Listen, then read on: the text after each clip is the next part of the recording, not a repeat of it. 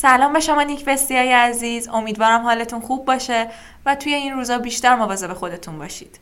من کیمیا هستم و در این سری از پادکست های نیک وست می‌خوایم در مورد یکی دیگه از اشتباهات معاملاتی که ریشه روانشناسی هم داره با هم صحبت کنیم.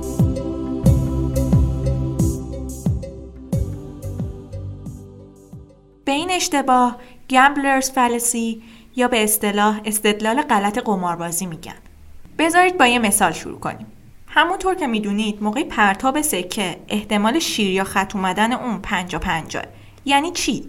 یعنی اینکه اگه بخوایم ده بار سکه بندازیم انتظار داریم پنج بار خط و پنج بار شیر بیاد. حالا فرض کنید از ده باری که این کار رو انجام میدیم پنج بار پشت سر هم شیر اومده. حالا برای بار شیشم سکه میندازیم. این دفعه به نظرتون شیر میاد یا خط؟ احتمال کدوم بیشتره؟ اگه جوابتون خط بوده متاسفانه باید بهتون بگم که شما هم دچار این اشتباه شدید چون باید بدونید که پرتاب سکه و نتیجهش یک اتفاق کاملا مستقل از نتیجه های قبلیشه. و شیر یا خط اومدن دفعه ششم ارتباطی به دفعه قبلی نداره. یعنی هنوزم احتمالش پنجا پنجاه.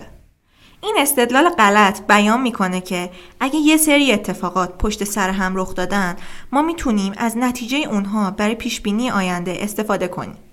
برای مثال اگه توی چند تا معامله اخیرتون پشت سر هم ضرر کردین اصلا نباید فکر کنید که توی معامله بعدیتون حتما سود می‌کنید. پس هیچ وقت طبق این باور حجم معامله بعدیتون رو زیاد نکنید چون با این کار فقط ریسک معامله بعدی خودتون رو بیشتر می‌کنید. حالا راه حل چیه؟ باید خودتون رو از این باور غلط جدا کنید و حواستون باشه که بهش دچار نشید و احتمال سود یا ضرر کردنتون رو در هیچ یک از معاملات با معاملات قبلی ارتباط ندید. و در آخر هم صحبتمون رو با یک نقل قول از دیوید رایان سرمایه گذار آمریکایی تموم می‌کنیم.